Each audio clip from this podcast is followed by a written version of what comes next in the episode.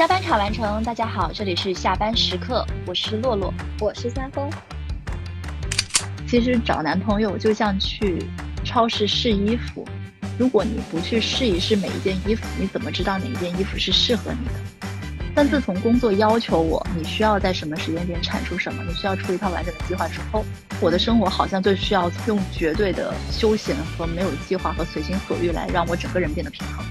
我觉得旅行对我来说，可能是一个生活的镇痛剂和心灵的马杀鸡。安于一隅的人生，是否多少有些略显单调？有人在城市里日复一日，有人却选择走向浩瀚的山海，走向营地的篝火，走向深邃的星空，走向静谧的山川，走向远方的点点诗意。我想在山野间肆意追风，我想在沙滩里感受海浪柔软着城市的坚硬。我想和爱的人并肩守候落日的余晖，我想带着自己疲倦的心，永不停歇地朝远方奔去。本期节目，洛洛和三丰希望和你们一起携手走向远方的辽阔和宁静，一起去感受山那边的浪漫与自由。那首先问一下三丰，啊，你最近去过的一些旅行地是哪里呢？我最近去的一个是我八月份的时候，然后去云南了。玩了大理和丽江两个城市，再往前的话，可能就是去了去年十一月份去了一次三亚，啊，嗯，然后去了啊秦皇岛。秦皇岛是什么时候去的？是去年的八月份。OK，那你去的还蛮频繁的嘛？我基本上一年会去一到两次，就是在七八月份会去一次。可能到下半年十一月、十二月会再去一次，这是每年给自己的一个 KPI 吗？是一个习惯吧，就因为我之前留学的时候，大概七八月就是大家都会出去度假嘛，所以，嗯，我回来之后就是也是七八月会想要出去度假，也正好就是每次七八月的时候，我都会面临一个上一个项目结束，八月回来之后可能要开下一个项目，所以中间就会出去玩一下。七八月份刚好也是暑期，你这个刚好赶上旺季了。确实，我是在五六月份的时候，我也去了一趟云南。对，那时候主要是待在昆明，因为有家人在那边，在昆明旅居了大概一两周吧。然后也去了大理玩了一趟。那个时候的昆明是挺舒服的，那时候天气应该很好吧？对对对，二十五度左右的天气，然后穿着一件薄薄的防晒外衣，是一个广东这边不敢想象的地方。我之前去的时候，那段时间好像正赶上云南那个火把节，他们说火把节前后云南都会降雨。我去了五天，然后有三天都在下雨。旅行如果遇到下雨这件事情，就真的让人有点头疼。是是，很多计划会被打乱，很多地方都没去。嗯。我是在今年的，好像是四月份左右去了趟成都，啊，是去听我偶像的演唱会。在中间的时间去了趟山东，找了一下朋友。就今年去其他城市的时间还蛮多的。那你觉得南边到北边的感觉怎么样？其实我觉得山东有一点点出乎我的意料。我原本以为越往北可能跟南边多少会有一些区别，但是我去的是济南，虽然说它也是个。省会吧，但比我想的真的是繁华非常多，而且济南的东边城市其实慢慢的发展起来了，就会感觉其实跟南边也大差不差，基本的什么万达广场这些都有。呃，我觉得整个城市的建设也比较的现代化吧，它跟深圳还蛮像。我对济南的印象就是济南的冬天，就以前语文课本上的那篇文章，各种什么趵突泉呀，各种泉水。对对，我也去了那个趵突泉，但是比我跟我想的有一点不太一样，它挺朴素的，没有什么很特别的地方。是，嗯，哦，我今年还去了一个地方，对我在江苏上班嘛，其实我离安徽蛮近的，但我一直没有去过安徽。今年就是夏天的时候，夏天刚开始那会儿，我就很迷《夏日入侵企划》嘛，然后那会儿他们立夏那天就到合肥去开演唱会了。然后当时就过去看他们演唱会，这个感觉还蛮奇妙的。是专门为了他去一座城市？对，就是为了一个乐队去一座城市，人在立夏的那一天，跟喜欢的乐队还有一些不认识的人，就一起开启了这个夏天，听起来还蛮浪漫了吧？对呀，对呀，是确实还挺不错的。今年是真的演唱会跟各种演出风生水起，对，也算是旅游复苏了。确实。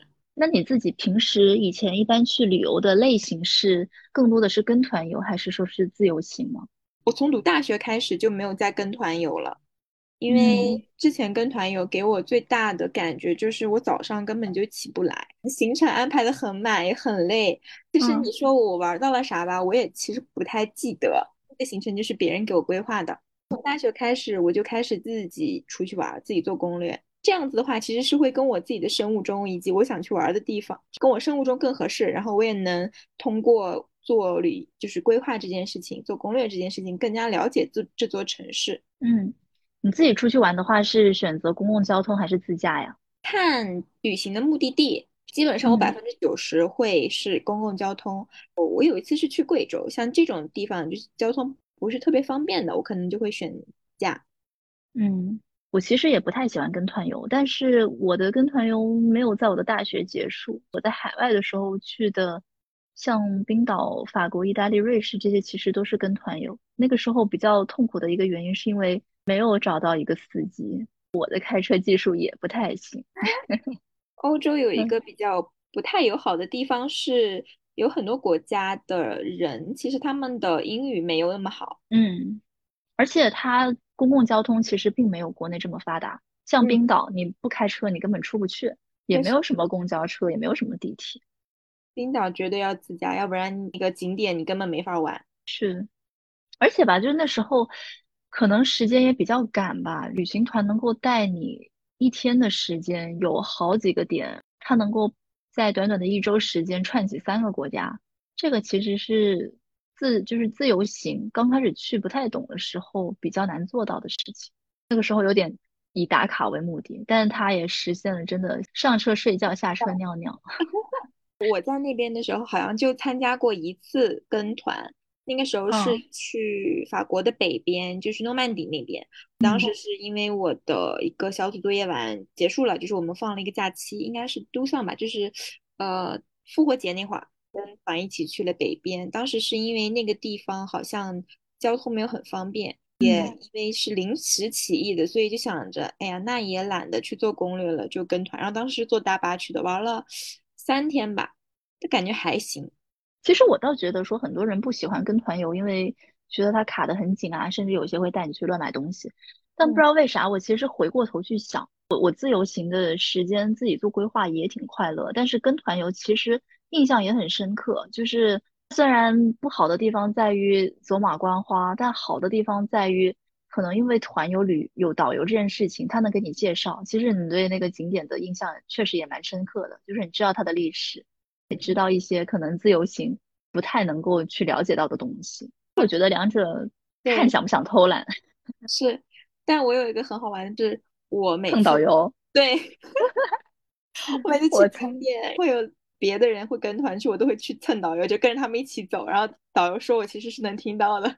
我也是，我我其实有一个印象很深刻，就是我曾经有一次去那个苏州园林旅行，当时呢，其实身边的朋友有人劝我说，你不要去，你自己去没有意思，因为你自己去可能看到的就是这是一一块石头，这是一座假山啊，这是一个亭子，但你对它的历史一无所知。然后果不其然，我那天自己去跑了一趟之后，我逛了两个园林，我就无语了。因为我真的就是只是知道这是一块石头，那时候就只能去蹭导游。可是呢，你又不好意思跟着他全程走，又又得怎么说，就就还得去找这件事情，就让人挺挺挺无语的。嗯，确实，我觉得去一些文化底蕴强的，其实跟团或者说跟一个当地团，其实可能是一件好事情。这个我好像有经历，就是我第一次出去玩。自己规划自己的旅行的时候是去的鼓浪，呃，去的厦门。去厦门之后，他那边有一个叫福建土楼，那个是在厦门要，应该是要坐车去到另外一个地方，然后才能看到那个土楼。所以当时在厦门的行程，包括在鼓浪屿的行程，都是我自己规划好的。然后去土楼的那个是我在当地报了一个一日游的那个团，跟他们一起去了土楼。我觉得这种其实挺好的，就是半半跟团的 DIY 型，半自助型。对对对，是。那你有没有一些印象最深刻的旅行的趣事，或者说是一些过往的经历？我之前去意大利的时候特别好笑，那个时候是冬天，已经冬令时了。欧洲冬天的话，就是它会天黑的很早。当时我们就那天是去的威尼斯，坐那个船，坐那个贡多拉去了，没有坐贡多拉，就是坐那个游船去了威尼斯的一个什么玻璃岛上。当时就是我们看错了时间，因为天黑的很早，其实并不确定到底现在是几点，就看错了那个时间。我们就在那个 轮渡的那个口上等了很久很久都没有船来。我们当时想，完了，那咋办呢？就回不去了呀。当然就又冷又饿又冻又不认识意大利语，然后想着咋办？要么就在这个这个这个这个渡口等着船来，要么我们就下去找人家，或者是在那个地方找酒店重新订一晚上。当时真是挣扎了很久，但是后来船来了。但是那天晚上就是真的很很惨，而且是那个时候是圣诞嘛，那个时候其实节日氛围挺浓的。而人家都在合家团聚，而你就在那个孤岛上，就不知道那个船还会不会再来，会不会把你接走？可是你们没有手表吗？有，但是我们当时就是我不知道怎么回事，就看错了那那，因为他那个船好像是有航线是不同的，我们可能是那个看错了航线的时间，或者是怎么样，我们就不确定最后一班到底是还会不会来，还有没有。有没有打算直接就在那待到天明？当时就想，要么就是下去直接找一户人家说能不能收留我们睡一晚上，要么就在那儿等着，纠结了很久。嗯，二零一八年的话，冬天十月底的时候去冰岛了。冰岛那个地方就是一个纯自然景观的。嗯，当时那边比较好玩的景点就是峡谷和瀑布嘛。当时玩到第。四天的时候，我们的旅行的目的地就是蓝湖温泉。因为为了在蓝湖里面拍照拍的好看嘛，就大家还买了那个手机防进水的那个那个东西。因为它进了那个温泉之后，它里面有非常多的娱乐活动，你可以在那儿喝酒，还可以做面膜啥的。当时我的一个朋友，他就不小心把他的 手机掉到那个湖里去了。当时我们一开始的第一个想法就是完了呀，那掉到里面了，应该也不能用了。但是也不死心，就想说那要不然去找一下吧。结果花了很久，就是其实是没有摸到的，因为也不确定到底是在哪一个地方掉下去了。嗯，就上来，她男朋友就拿那个手 iPhone 有那个查找手机功能嘛，就打开了那个功能，说能不能通过那个去去找一下她手机到掉在哪。不打开不知道，一打开发现她的手机居然往雷克雅未克那个方向去了，啊，就 是很好笑，你知道，就是他掉进去之后被别应该是被别的旅客捡到了，然后他拿着他那个手机就离开了蓝湖，就是走了。然后我们就怎么办啊？一开始就去找那个蓝湖的那边的，应该是大堂的那些工作人员，就问他们说能不能报警，然后帮我们把这个手机找回来。但是她男朋友在那儿交涉了很久，人家也不愿意帮忙，因为人家说这是你自己的过失，我们没有责任的，我们也不会帮你解决这个问题。那怎么办呢？我们就当时是自驾嘛，当时就开车从那个蓝湖公园、蓝湖温泉就一直一路开车追踪那个手机，追踪到雷克雅未克。嗯，还给他的那个手机打电话说，就想想让那个人接嘛，把手机还给我们。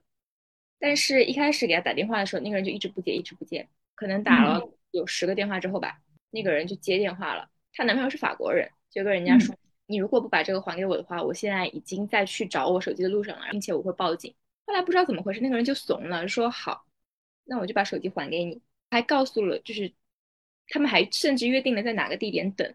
然后我们一路开了可能有一个半小时的车吧，从蓝湖公园到了雷克雅未克。当时还在车里，因为我们是三个女生加她男朋友是四个人。当时想在那个车里默默观察，说那个人他的身形到底是怎么样的，就是需不需要就在车里讨论了一交流了一轮，说怎么有这个应急措施，说万一她男朋友下去拿那个手机，然后他们俩发生什么肢体冲突，我们应该立刻报警，就查冰岛的报警电话是什么，就很好笑。在那做了一大轮心理建设之后，其实也没发生啥，就是把手机拿回来了。所以是被偷掉了吗？对，就是那个人从湖里面捡到，不知道他怎么捡到了那个手机，他还一路拿着就开车逃逸。不是为什么不关机啊？我觉得他可能没有那么聪明，或者是啊说他不知道苹果有这个功能，他们用的可能不是苹果手机，他们用的都不是苹果，有很多都是用一些华为或者我并不知道是什么名字的手机，就是什么手机。嗯，所以他是冰岛人吗？他应该是冰岛人，原来冰岛人自己也会泡蓝湖温泉啊！我以为这是一个旅游景点。是旅游景点，但是他住的那个地方，我感觉他是一个冰岛人，是一个雷克雅维克的人。那你们会说冰岛话吗？还是说用英语交流？用英语交流，不会说冰岛语。哦，天啊，那还好找回来了。但是就是这个经历，就是让人觉得很不可思议，你知道吧？是啊，哎，那手机丢了这么久没有发现吗？发现了，就是一直在找它，但是之前是一直没有想到说要打开那个 iPhone 搜索功能嘛。后面上去嗯跟人家交涉了一会儿之后，才想着要打开搜索功能，要不然死马当活马医找一下，就发现那个手机居然在动，笑死！真是很离奇，我真的从从未遇到过。还有一次是去，当时是去西班牙，我们去爱墙的时候，西班牙有一个嗯爱墙，那边就有很多情侣在那儿，我们就在那儿拍照。拍完之后就，旁边有一个小哥哥就过来问我们说，能不能给他拍，给给他给他给他和他的朋友拍一张照。但是因为嗯当时他可能看我们是亚洲脸，所以他就说的比较的模糊，他没有说的很很明白，他就说他想要跟他朋友合照一张。能不嗯能给他拍一张照？我就跟我朋友说好呀，然后就给他拍照的时候，拍的时候你就能发现，从他们俩的肢体语言当中，其实你是能读出来，他们两个人不是普通朋友，他们俩嗯是情侣。嗯你跟他们说一二三，你说要准备的时候，准备拍的时候，他们俩就是看向对方嘛，那个嗯，眼神里流露出来就是那种浓情蜜意。是两个男生吗？两个男生，后面我我就跟我朋友鼓励他们说，哎，没事儿，就是你们再靠近一点，这样更自然，巴拉巴拉，就鼓励他们嘛。后面嗯再要给他们拍的时候，他俩亲上了，给他俩拍了一张，再也嗯不演了，因为那个本身就是爱墙，就接吻墙嘛，他们就在那儿接吻了，也不装。嗯你刚刚这个事情让我想到了我在土耳其也发生了非常多好好笑的事情。我那时候跟我一个闺蜜朋友一起去土耳其玩，我们俩是自由行。嗯然后呢，在参观完一个景点之后，我俩特别的渴，就想去买一瓶水。当时因为我跟他很熟，我们平时走路就习惯挽着，或者甚至是牵着手一起走。那一次出去买水的时候，他就牵着我去到了一个小摊，问那个老板说有没有矿泉水。那个老板非常诡异的对着我们俩坏笑了一下，问了我们 “Are you less？” 然后当时我跟他，他没听清，可能他嗯因为他当时刚出国，他他他英文好像还没到特别特别能够听得懂那些奇怪口音的时候，嗯当时震惊，我转过身我就拉着他走了。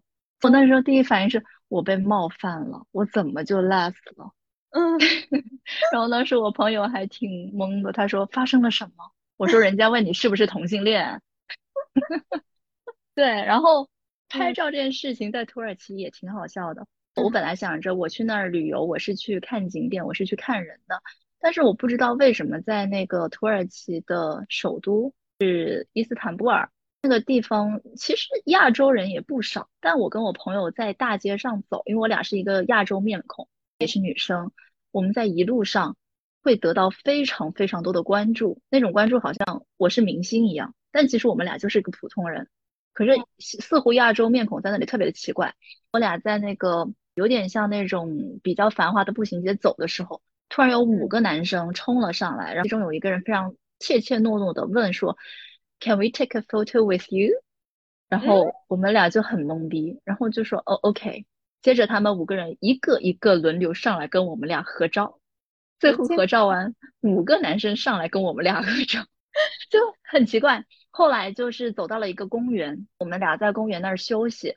接着呢，是一群看起来像中东面孔的人，是一个妈妈问说：“我们两个孩，我们两个孩子能不能跟你一起合照？”然后我们是也很懵逼，说可以。他带着他一家三个小孩上来跟我们俩合照。你会觉得我是一个什么奇怪的物种吗？他们是没有见过亚洲人吗？还是我不知道，我在路上其实可能因为我是亚洲人，我能留意到有不少的亚洲人，但其实不止我们俩，非常多的亚洲人走在路上都会得到关注。你们觉得我是去拍你们的，怎么变成了你们来拍我呢？很奇怪的一件事情。确实，哎，确实挺好玩的。我以前没有说过这个，就过了一把明星瘾，我就差点问你要不要我签名了。你应该跟他说签名已经给你准备好了。嗯，对，其实我觉得我当时去土耳其还特别特别多好玩的经历。就我们在另外一个城市旅游的时候，遇到了一堆驴友吧，也是他们也是在国内认识的不同行业的人，然后凑成一伙去土耳其玩。那时候就认识了一个应该是五六十岁的奶奶。我们当时在土耳其，其实想去一个盐湖，具体的哪个盐湖我忘了，反正就是是需要去租一个车，然后开两三个小时去比较远的一个地方。它没有什么公共交通。呃，当时那个奶奶说她挺想去的，我们就跟她一起去了。那个奶奶呢是一个五六十岁的丁克，其实她这个年纪丁克已经比较少见了，但是她就整个思想非常的。跟我们普通人不太一样吧？对，她也成为了我整一个旅行途中，我觉得印象很深刻的一个忘年交。他会给你灌输非常多，在他这个阅历里面看到的年轻人的一些东西，包括他自己的一些选择丁克的原因。他也非常的尊重我们当时一个二十出头的年纪的小女生的一些看法。因为我当时跟我朋友过去的时候，其实都是单身，我朋友是母胎单身。嗯，他其实对于开启一段恋爱这件事情，他是有忌惮的，或者说第一步其实很难迈。嗯，当时奶奶就说了一句话，其实是真的是影响到他后来的一些人生观和爱情观吧，当然也影响到了我。他当时就是说，其实找男朋友就像去超市试衣服，如果你不去试一试每一件衣服，你怎么知道哪一件衣服是适合你的？因为当时我朋友的想法就是，他希望找到一个人能够直接结婚，他觉得这样的爱情是很纯粹的。嗯，但是呢，就是奶奶的这句话也让我们俩当时觉得非常的有道理。其实你不是，你可能真的不知道什么是适合你的。所以就是，其实回想过来，觉得自由行的时候会遇到非常多不同的人，然后他们能带给你很多不一样的观点。包括是忘年交也好，小孩也好，就我们当时去土耳其认识的那一群人，现在其实回国，在各自的岗业上有健身教练，有一些家里非常有钱的富二代，有这种丁克奶奶，会发现他们能够带给你的一些想法上的启迪和启发，是真的能够让后续的人生获益匪浅的一件事情。确实，那个丁克奶奶她是中国人，对，她是中国人。OK，那更让我觉得她很厉害。就我以为。你刚刚说的时候，我以为她是一个外国的奶奶，她是一个中国的奶奶，她也用微信，她就是很很 open minded 的一个人。OK，嗯，那想问一下洛洛，如果你现在自己再出去旅行的话，你会更接受自己独自出去旅行，还是说更喜欢想要和朋友一起出去？我其实自己呃优先选择是会先找朋友啊，我会把我觉得比较好的旅行搭档问一遍他们的档期。但是如果他们没有时间，我就不等他们了，我就自己去了。就是我我两刻都能选，都能接受，但是我可能会优先选择有一个人共同出行。当然，我也曾经试过，就是直接谁都不问的出去，但那段时间可能比较哀，比较自闭。嗯嗯，这个这这个几率并不是很大。那我跟你可能在这件事情上有一点不一样。对于旅行这件事情，就是我很哀，我不能自己一个人出去。一个是。我觉得一个一自己一个人出去，首先我去那个地方没有人给我拍照，去了那个地方我一些好吃的，我一个人也没办法点菜。再有一个，我得在身边有一个人的时候，我才有勇气和底气去跟当地人搭讪。但我旁边有一个人，不管他说不说话，我都能很自如的跟别人聊天。就是你不能接受独自旅行吗？你的意思是？对我不能接受独自旅行。OK，你的快乐和。痛苦都没有人跟你分享啊？那这件事情我挺一的，因为我很喜欢出去乱看。我是那种我能在飞机上交朋友，我能在出飞机场的厕所门口交朋友的人。我我认识的很多人都是那种在旅途中谁都不认识谁，突然就搭讪，然后就聊起来。因为你也不认识我，我也不认识你，我们没有任何的利害关系，我就可以开始跟你瞎逼逼。最大的问题其实就是在于上厕所没有人帮我看包。哦，确实，嗯。所以这就是在厕所门口和人家搭讪的原因吗？那倒那倒不是，倒没有让人帮我看包这么大胆。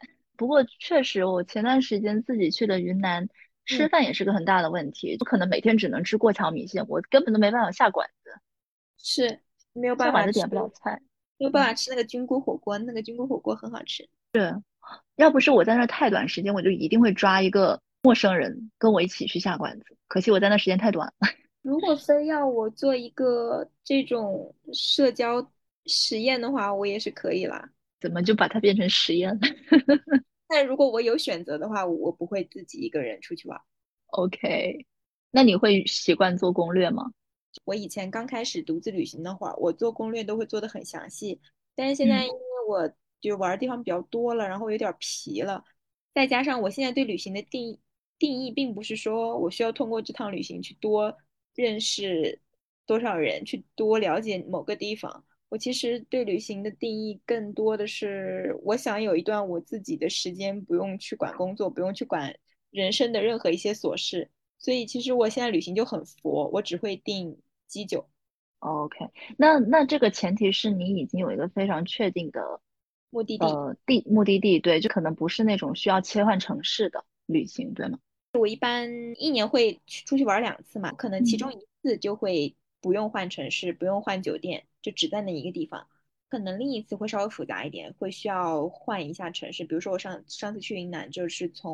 丽江到了大理，就换了一次酒店。哦明白，那就是你就是反正先定着去到那儿，然后当天再去看当地要玩什么。是是，看当天什么时候起，当地的天气适合玩什么。那你会不会就是比如说，因为你没有规划，你可能玩一天之后，你会发现你遗留了好遗漏了很多好玩的地方，你会不会感到很可惜啊？其实会，比如我这一次当时没有做非常好的攻略，其实没有去玉龙雪山什么的，会有一点可嗯惜啦。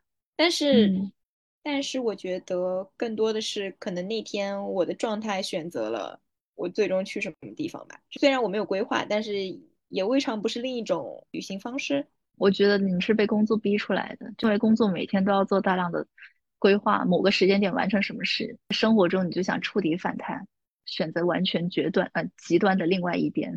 就想摆烂，我也发现了，就是我以前在真正开始工作之前，我是在生活上很有计划的，包括旅行这件事情。但自嗯从工作要求我，你需要在什么时间点产出什么，你需要出一套完整的计划之后，我的嗯生活好像就需要用绝对的休闲和没有计划和随心所欲来让我整个人变得平衡。是，而且其实生活你也能够摆烂的时间也就那几天，所以就想尽情摆烂。是，嗯，那你会接受跟父母一起出行吗？我现在其实有一点点不太能接受跟我爸妈一起出去玩，是因为我妈非常 J 人，就是嗯是一个在生活中和在工作中都非常喜欢做精确规划的人。她希望她出去玩儿可以玩到各种景点，一个都不能落下。这个强度对我来说有点儿，现对我对于现在的我来说就是有点太强了。那爸爸呢？爸爸听妈妈的，所以狗命，好吧，你你的地位居然不是最高的。不是我是我们家最没有话语权的。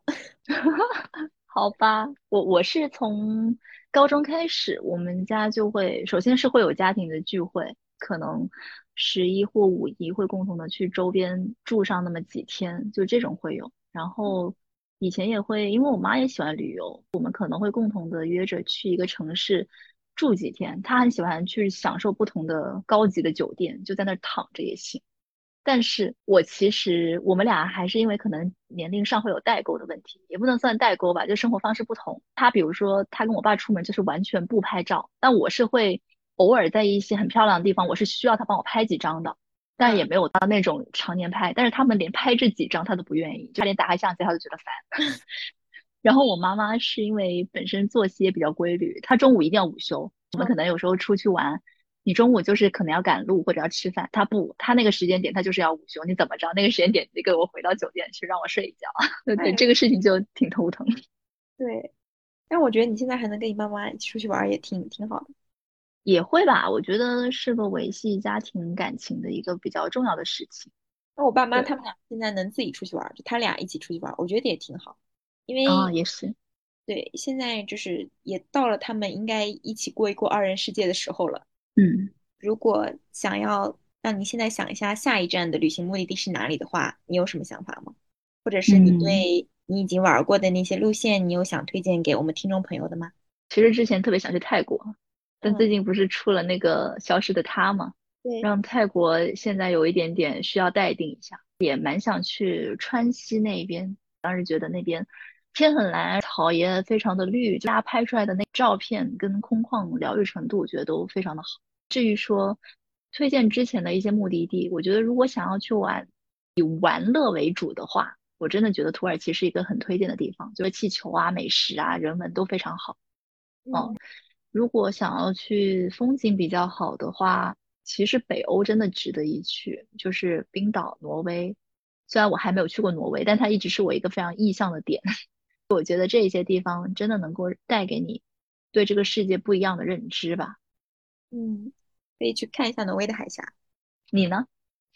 我的话，我下一个目的地我要去长白山，今年十二月份我要去滑雪，哦，因为我其实之前一直是想干滑雪这件事情的。我为什么一直没干呢？是因为一个是我每次一到冬天的时候，我就想往南边跑，怕冷，嗯我就嗯想往南边跑。还有是有一年我好不容易下定决心，我想去滑雪，然后那一年贝克汉姆去滑雪，我看到他 ins，他手摔断了，就 把我这个想法遏制住了。那年就没敢去，好像应该是去了，反正是南边的一个地方，可能是西西里吧，我忘记了。哦但是因因为这件事情我没去，所以今年就是我一定要去把滑雪这件事情达成。以及我从来都没有在北方过过冬天，我想去再次感受一下暖气这件事情。你说的我也好想去。推荐目的地的话，其实我很推荐，如果说你是想要走人文路线的，其实就很推荐一些南欧的国家，比如说意大利、西班牙、葡萄牙，就很多人文。如果说你想要走自然历史路线的话，就我也很推荐冰岛那些地方。冰岛是一个让我觉得世界尽头的这么一个地方。我上次去冰岛度假，我就觉得被世界遗忘在了冰岛，但是这个嗯感觉又让你内心获得非常大的平静。嗯，国内有没有什么推荐的地方呀？国内的话，我还蛮喜欢三亚的。我觉得冬天就十一月份去三亚是非常好的季节，一个是天气很好，就不会很热。你嗯我我当时去是去去三亚那会儿是从大概十几度，然后一下到三十度，就是一瞬间从冬天又开始过夏天的感觉。那边十一月份的物价也很便宜，是我十一月份的目的地了。可以狠狠冲。嗯，最后一个问题是，你觉得现在对你来说，旅行能带给你的是什么？就旅行的意义是什么？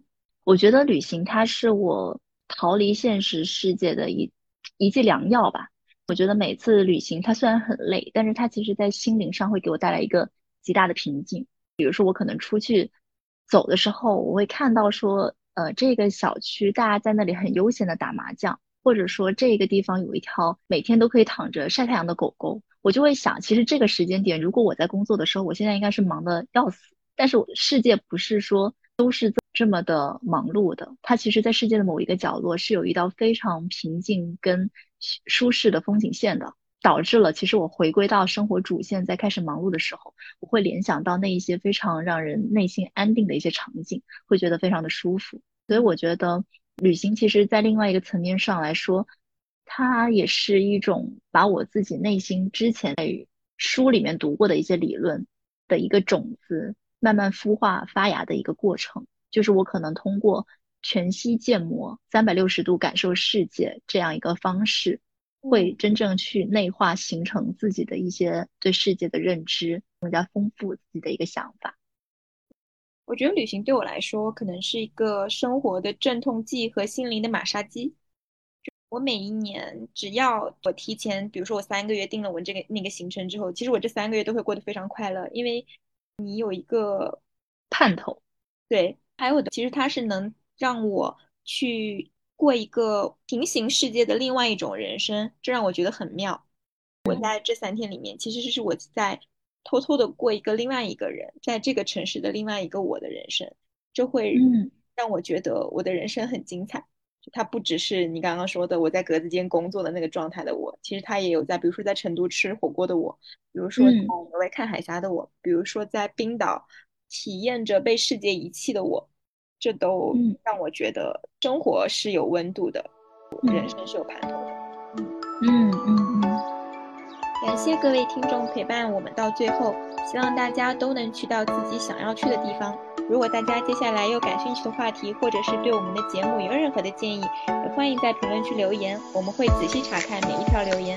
我们下期再见，拜拜，拜拜。